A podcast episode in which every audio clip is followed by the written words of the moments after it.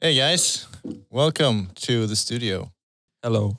Today we have uh, Oscar and we have Lindblom, whose actual first name is uh, Christopher, but uh, I call you Lindblom because it feels weird to keep to call people by your own first name. And my name is Christopher too. Uh, with a two. two. Christopher two. Two is my last name. Yep. And so um, I call myself Christopher, by the way. yeah.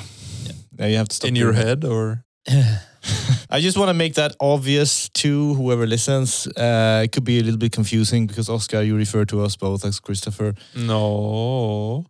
Lindblom. Okay. Christopher. Okay, cool. Then then it's No, then no, it's we're- okay. We're, good. We're good. All right. Yeah. yeah. See how sad he looks now. All right. So um, we were thinking about talking a little bit about data models today Yep. Because you asked me a question yesterday where you basically said, "Well, do you remember the question you had?" No, I was. I I don't actually. I was thinking about it today at lunch. Right. That I know the subject of this podcast, but I could not remember why we came to this subject to begin with. That that I can't remember either. But um, so the question you asked me was, what is the difference between an object and an entity? right. Yes. Yes. Um, exactly. and I said, let's talk about that tomorrow.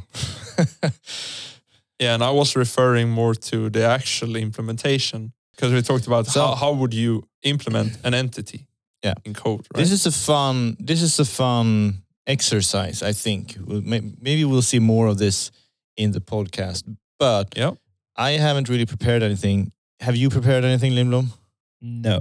No. perfect. So uh, we're gonna try to answer your questions without preparation. Mhm. Uh, so there might be some Mistake. questionable facts representations, but we will make it alternative facts, but we'll try to make it obvious or not obvious, but kind of like Yeah. somewhat more clear to the best of our ability. So it's like, uh, yeah, that's a challenge. So, Lindblom, how would you explain? An entity and an object. yeah, what's the difference? Yeah, Uh, I think, I mean, an object can be an entity. I mean, object is just an object in your programming language. Right. But an entity has a unique ID. As soon as you get an object with that ID, that could be seen as the same same thing. okay. like if you have an order and you have an order ID. If I get an order ID from a service and I get an order, that will be the same order. It's supposed to be the same because we have an ID. But if you have something that does not have its own identifier, then it's not an identity. That's how. uh, That's uh, a that- surprisingly good start. I would say. That's mean, a, that's a really good uh, good point because uh, when you talk about the word entity, most of it comes from entity relationship data modeling. Exactly. Right? I've done that in school. Yeah. And um, when you say that an object, like, like we're talking about two different domains, basically. Like the entity is the, in one way, could be the abstract concept of a specific uh, instance Like a class and its of a thing in the or- domain model. yeah. Now, well, we can talk about entity relationship modeling, uh, which you're using a lot of times when we're drawing up a data model, uh, especially when you're like, um, you know, let's say you're designing a database and, uh, you know, a, a traditional relational database, uh, for example. Uh, you can talk about an entity as being a specific row in a table, but that's not quite true. Or yeah, it's actually mostly true. But then you can have sometimes in order to normalize your database design, you split them. You split uh, an entity kind of over two tables. But but in in the most simple term, you can think of an entity as a row in a table.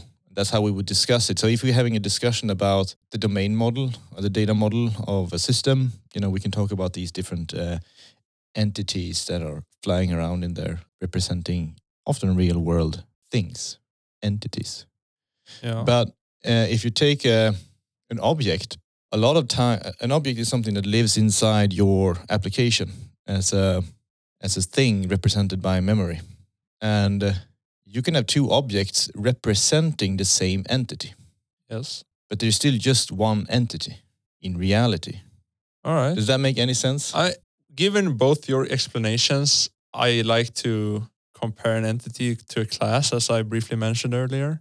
It feels like an an object to an entity is almost like an object to its class that defines it.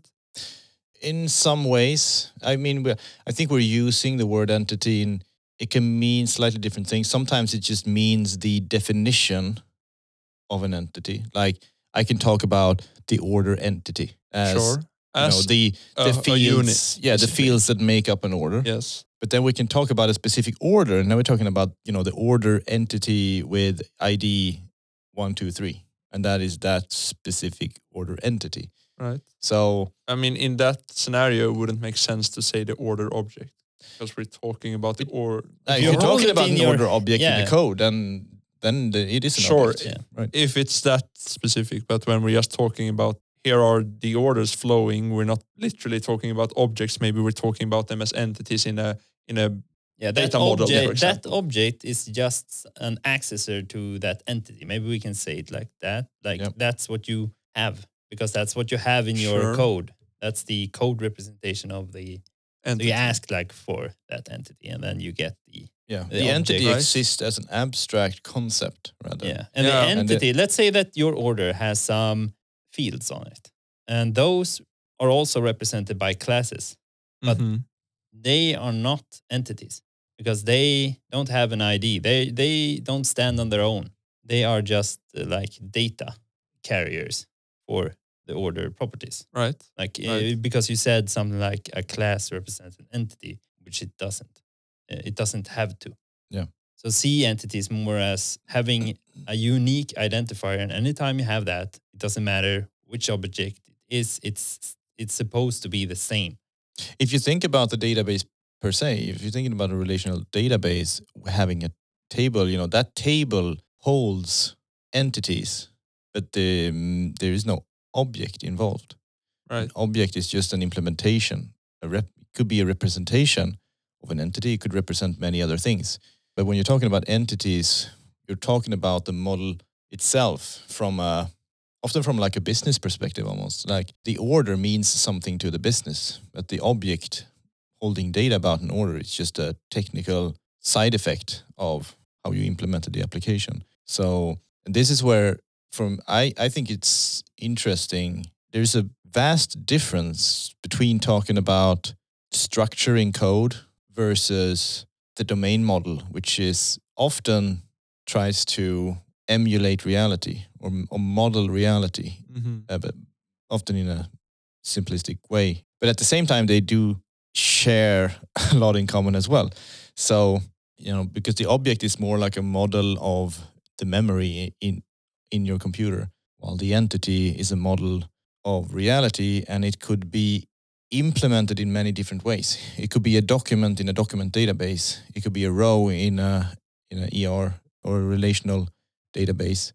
It could be an object in memory of your application. hmm And that kind of brings us to data modeling, or why we call it sometimes refer to it as domain modeling, because domain modeling is more about creating a representation of reality or whatever problem domain that you're in, while data modeling is more about like how should we store this data, you know, in our application for whatever goal we might have. Maybe it's performance, you know, we want to do some specific processing. We can slice and dice that data all day Right. long for our different purposes.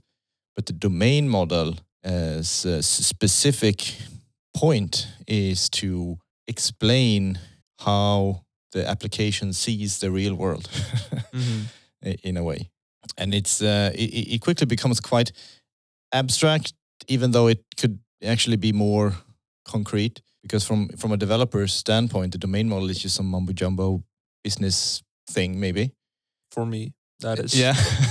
but for someone coming from the business, you know, if you talk start talking about classes and objects and whatever, it doesn't make any sense to them. They're they're like, I have this order. It sits here on the table, you know, or I have this customer. Yeah. Yeah. that's the person walking around in the real world. And we attach a name to that customer. We save it in the database, all the properties we care about.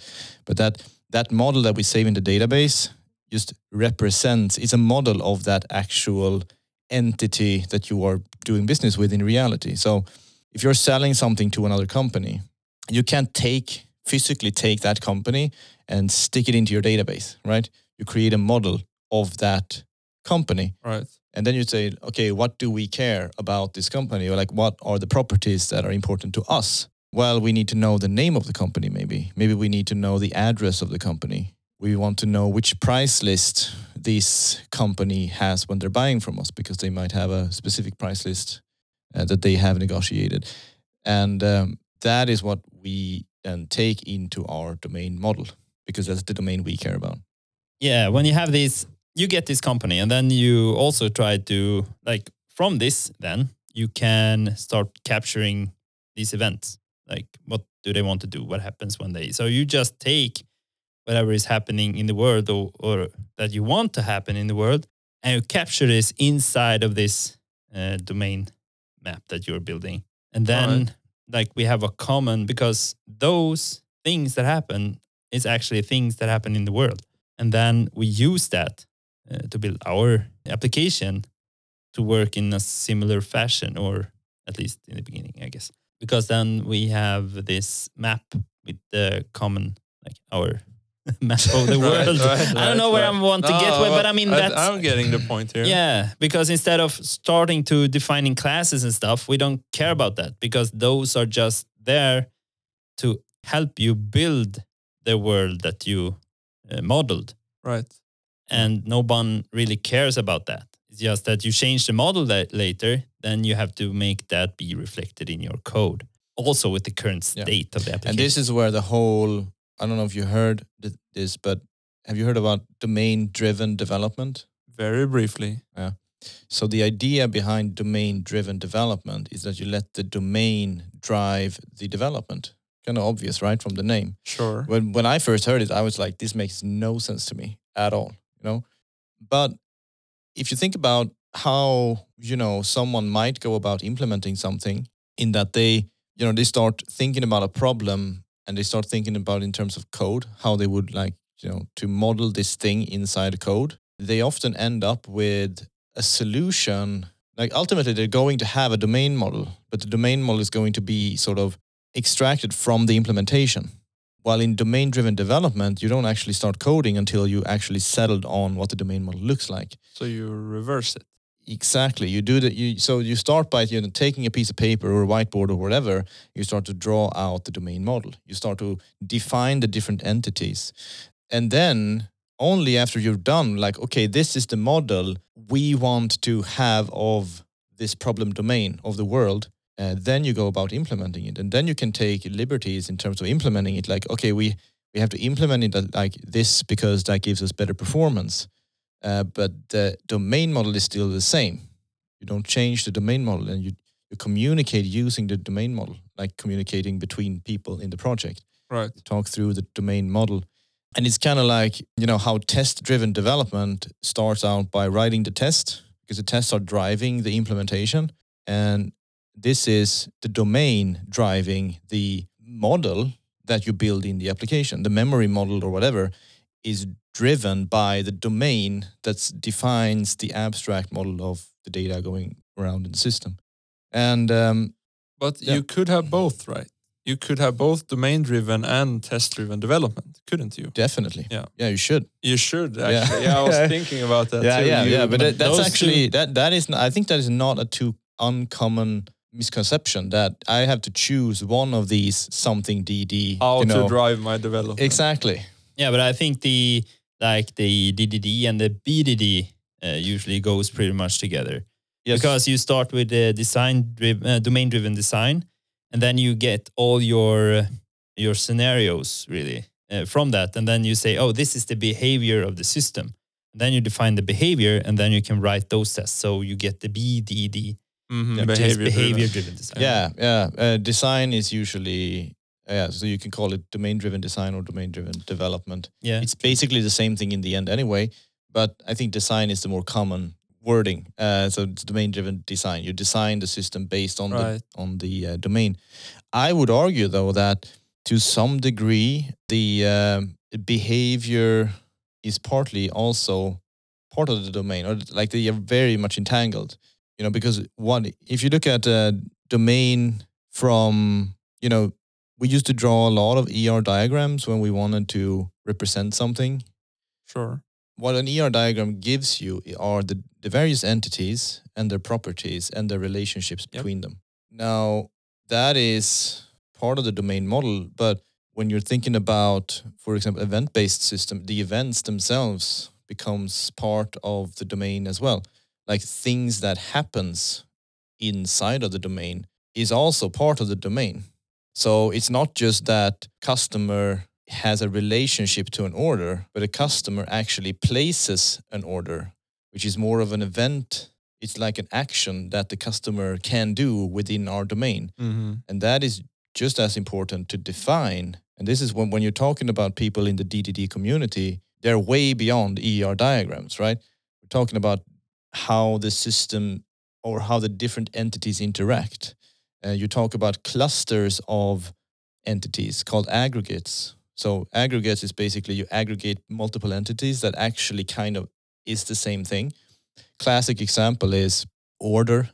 So in an ER diagram, you would have often you'd have some sort of order entity which has many rows, you know, order rows, right? Sure.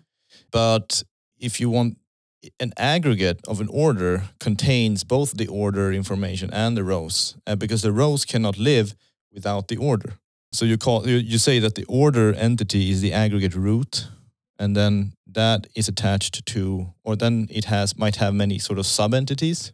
And the rule is uh, nobody outside the aggregate can reference an entity inside of that aggregate. They have to reference the root of the aggregate. So you can have a relationship with the order uh, Mhm. firsthand, but you can't have a relationship with a row in that aggregate. And the reason you want to avoid that is basically the aggregate should be free to change in and of itself without having to worry about external relationships. Because this is the problem what you often find yourself in if you have a relational database that you've been working with for maybe 20 years all of a sudden you find yourself like there's so much entanglement inside of this database. Like you can't you know i take this this row i want to do something with it and it affects all kind of like you have 30 other tables to Mm-hmm. to be aware of. But with sort of aggregate design eh, you impose some discipline on your relationships to make your domain much easier to work with. And this lends itself perfectly to document databases for example because each document in a database is an, an aggregate and it can be nested with multiple entities so a document in let's say mongodb could contain many entities Mm-hmm. where you have the order, but inside there you have like an array of rows. But those rows are entities in our domain model, but nobody can actually reference them directly. They reference the order. Right. I think I followed along on that.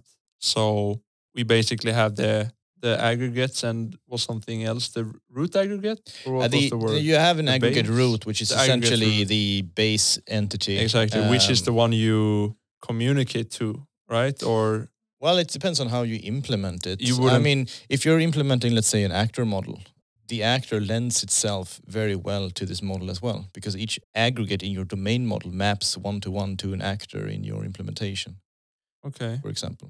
You know, if you do your domain modeling right, it becomes a lot easier to implement it. But it's optional, of course. It's imposed discipline right. in a lot of ways. Like we we enforce ourselves to not do certain things in one end because we know it will be easier in the other end. Just like all the programming paradigms are limitations on what you can do. Like you can't read half of this integer. well, you that's to, all prevent you it. from making mistakes. exactly. All right. But so if we just step back a moment here to just domain driven development or design, we talk a lot about it here at the company as we follow those design principles mostly, I believe.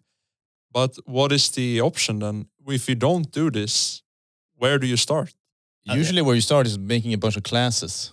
Or database. I mean, you start Or with your database. database and then you go Yeah. from there. But Yeah. you must have had an idea in your mind then Yeah. that led you to create a database the way you did, right? Yeah, exactly. That's why DDD and BDD could be a bit, it can be perceived as like an unnecessary detail. Because if you think about behavior driven design, it's about defining the behavior of the system and let that sort of and, and derive the application from the behavior that you want to see, right? hmm But most people, when they start to program, they don't think about the behavior. They think about what function do I need now, and then they build that function, right?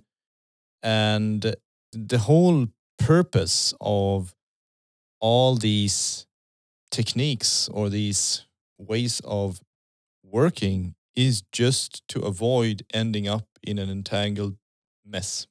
Yeah, I was going to say that too, uh, because what you get here by doing this uh, map of the domain first is that you you find the issues. Like with your, you start to when you hear a problem as a coder. At least Right. I do. I think many with me does the same. We start thinking in code uh, pretty fast. It's like, oh, but I can do this. This you start thinking about the solution while you hear the problem Right. instead of just focusing on getting the whole problem you see the part of the solution all the time.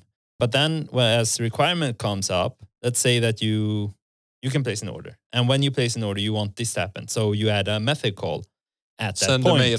Yeah, send mail. Perhaps. So you add uh, place order, and then after that, on the next line, send mail. Yep. Okay, and then you also want to do this, and then you keep adding to that. That means that you are calling more and more services from your from your class. Right. If you would then, uh, let's say that you instead would have made this using uh, event, then you could say order placed and then send the order number.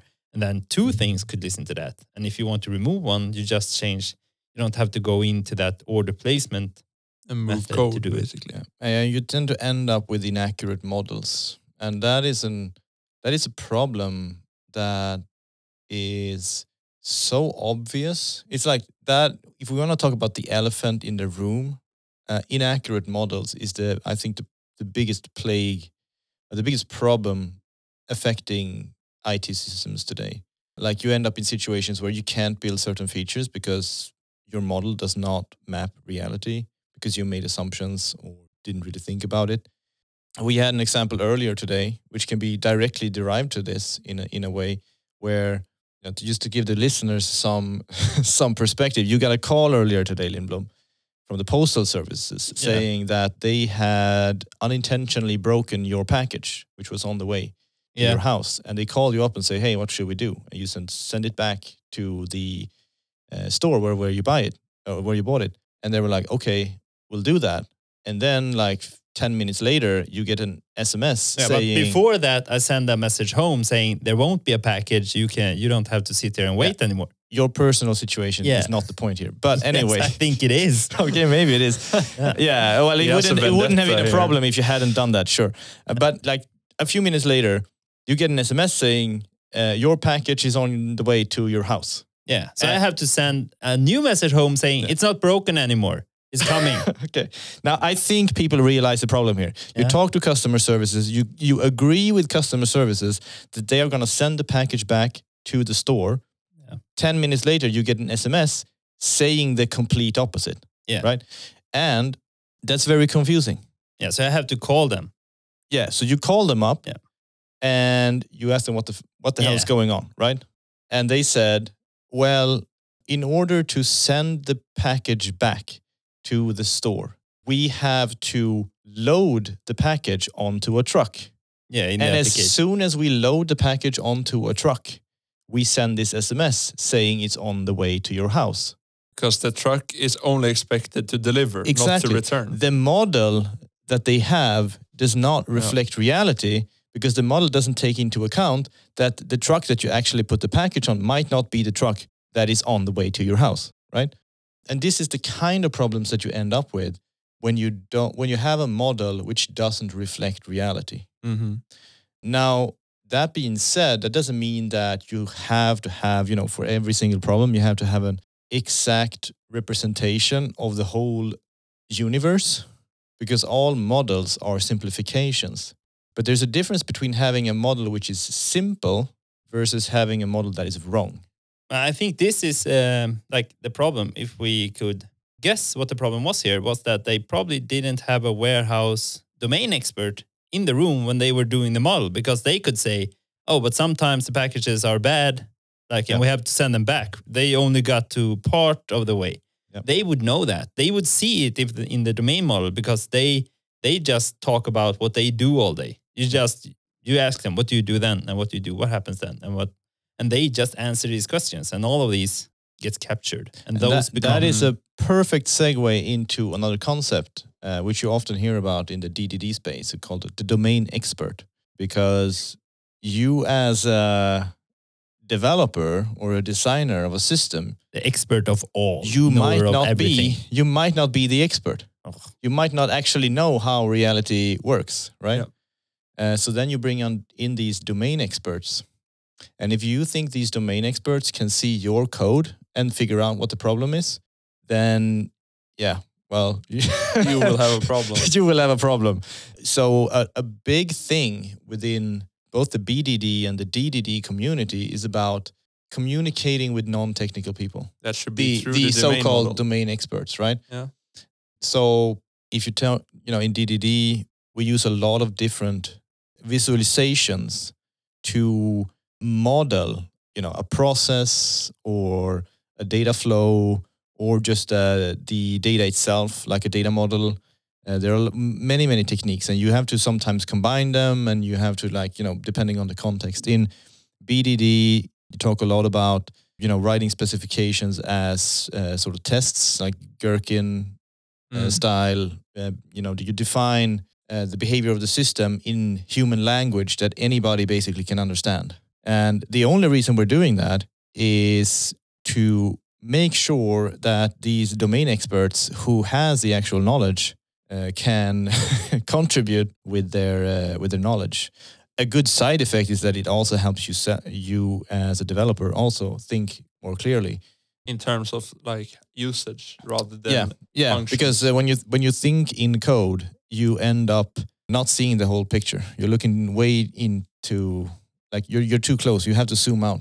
You have to see the the bigger picture. And uh, a domain model is really ho- difficult to get right if you start in one end and then you you know go from there. You have to basically come full circle to see whether it will work or not. So you can't just start coding a class in one end, you know. Wow, we need a we need a customer. Okay, let's create a customer, and then uh, the customer uh, has you know places order, and you start to create an order, and then and then it's like oh, but then we have invoices. What should we do with them?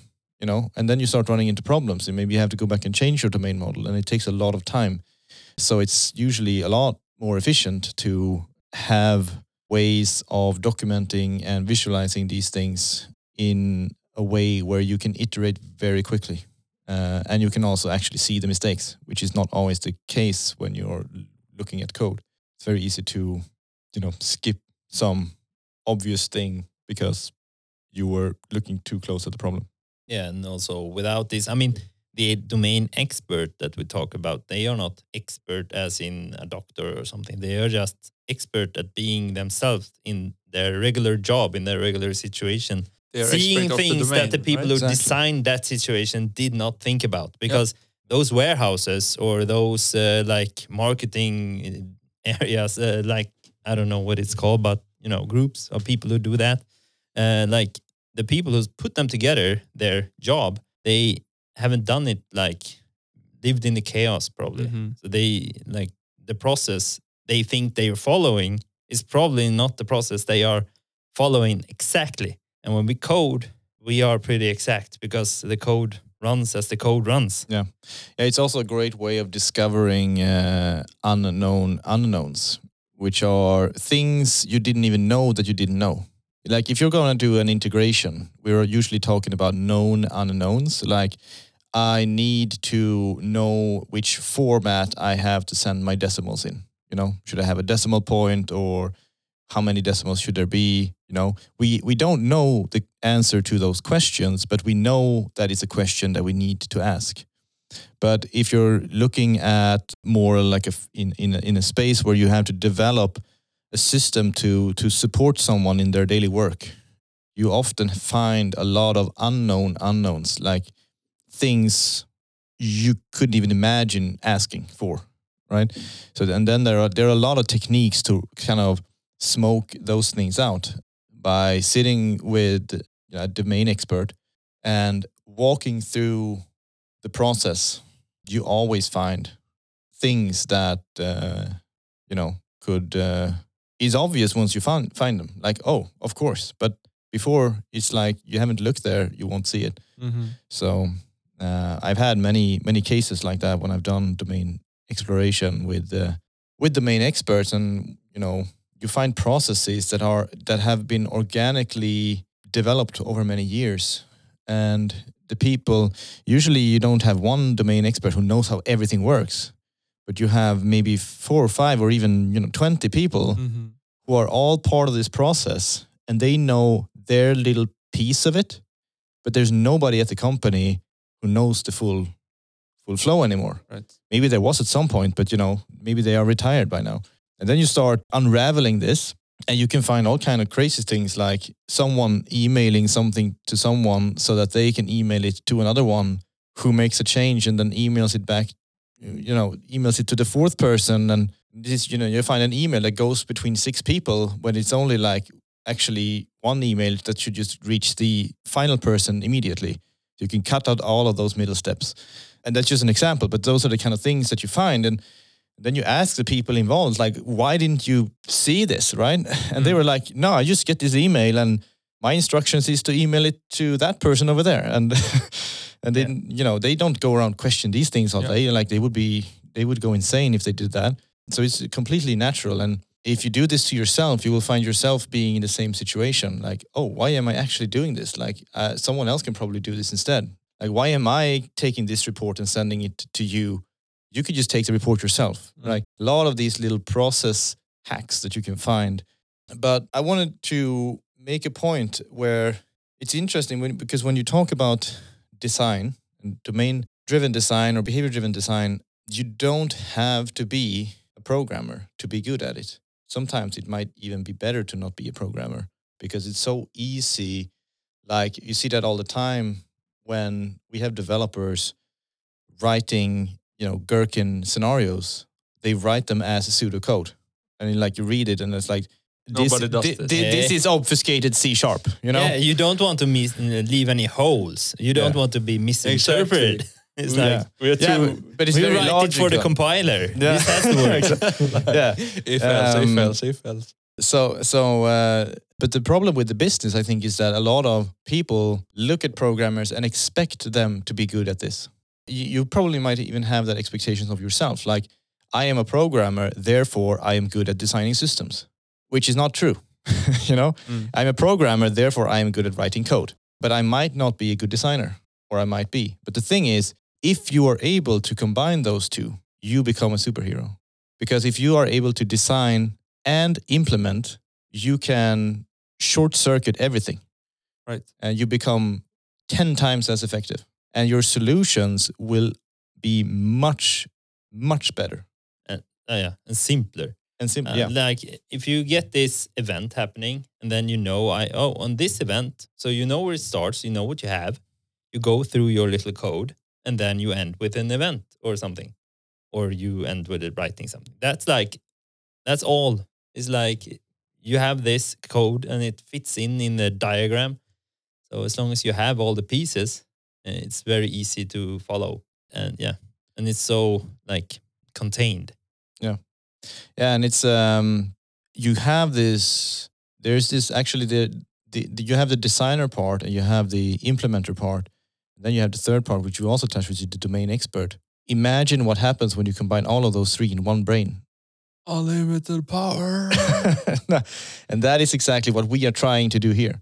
You know, we are trying to make all the developers, all the actually you're you're a developer when you can design and code. If you can't design, then you're just a coder, right? Uh, if you can design but can't code, you're just a designer. But when you're a developer, you can do both. But if you're a developer and a domain expert, since we are working in e-commerce, we become our own domain experts. We know how e-commerce work.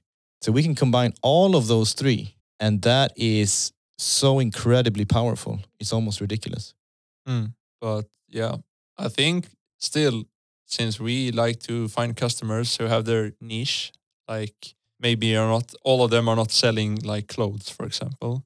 There's Yeah. still parts of the domain that might be undiscovered by us because we don't have previous experience with that type of absolutely. commerce. Yeah. But it's like a, you know, you're at a at a specific level. Like, it's like uh, it's not yes or it's not binary, right? Yeah. You can you can be a ten percent domain model, or a domain expert. Yeah. Uh, you can be like maybe I'm missing some parts of your business, but I know about uh, I I already know how eighty percent of it works, so we don't have to walk through that.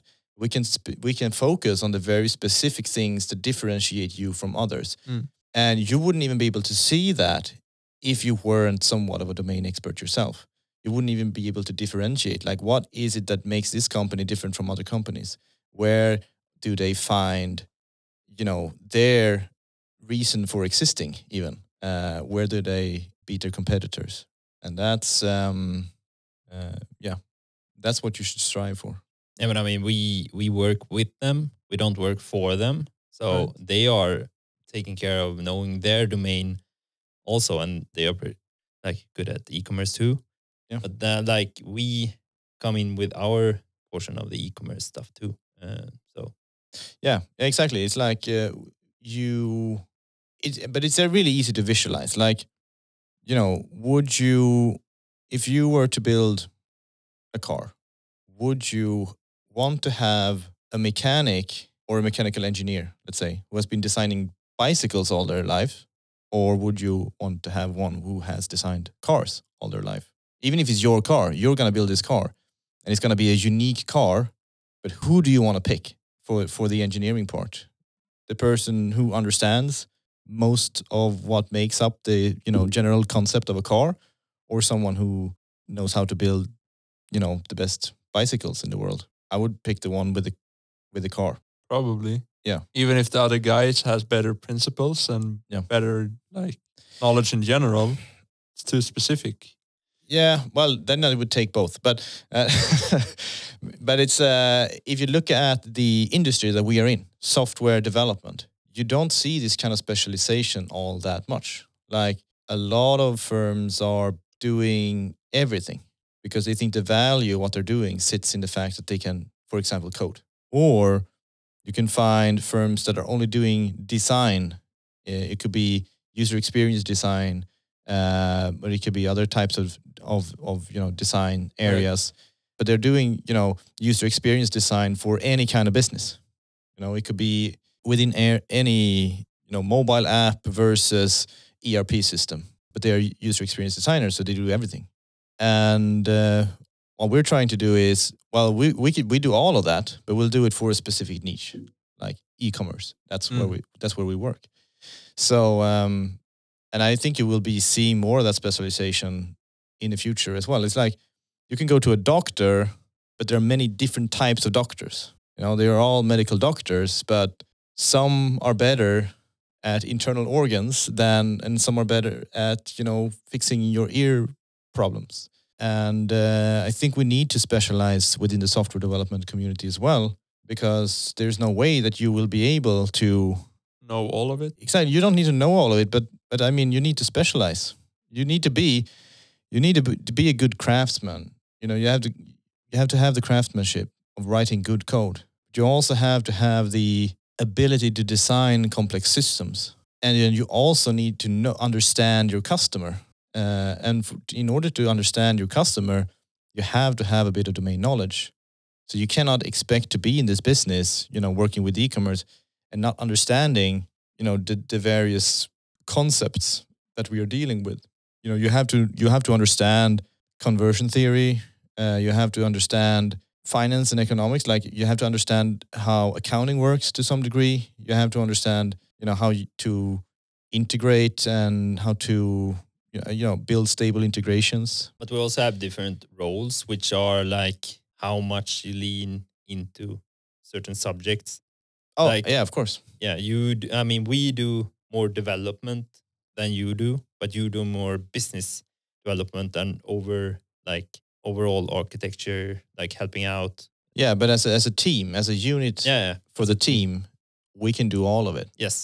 and uh, you know that's why we have a team. It's like we have a team. Like we have the medic, we have the uh, the Yeah. grunt, we have The sniper. I, I was looking at you, Oscar. And you didn't mean it. Oh, yeah, when I okay. said grunt. Yeah, yeah, meat- but you have you, obviously you have specialization in, in many sort of layers, and you have individual specialization, and then you have the team. But um, yeah, it's uh, it's one of the uh, keys. But as uh, it goes back to like You can have a team of medical doctors who specializes in different things, but they have a common shared understanding of human anatomy, for example. Like there are these basic things that you cannot escape from. You can't say, I don't need to know what an ER diagram is because I'm not a domain designer, or I don't need to understand the importance of white space in a in a visual interface because I'm not a designer or I don't need to understand the emotions that various colors trigger because I'm not a designer or I don't need to understand how a processor works because I'm not a developer. Like there's so many excuses. I think you need to have a basic understanding of all of them in order to become effective. Like if you don't want to become effective, sure. Yeah. You know, you can specialize. Specialization doesn't mean avoiding everything else. It means knowing a little bit about everything, but then being really good at something. You know, talk about T-shape knowledge, where you have a very broad base, but then you go really deep into one specific area. Because otherwise, you wouldn't be able to communicate with someone. Like, how are you going to communicate with a UX designer if you don't know anything about UX? You can't because Exactly. you won't even know what to say. exactly.